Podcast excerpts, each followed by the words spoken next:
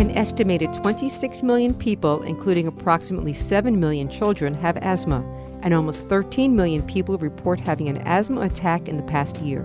This is the Eco Minute, and I'm Enid Siskin.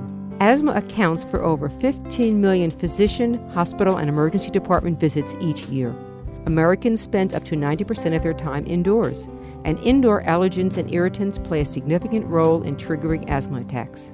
Triggers are things that can cause asthma symptoms, an episode or attack, or make asthma worse. Some triggers are secondhand smoke, dust mites, molds, insects and other pests, pets, wood smoke, and other pollutants. If you have asthma, you may react to just one trigger, or you may find that several things act as triggers.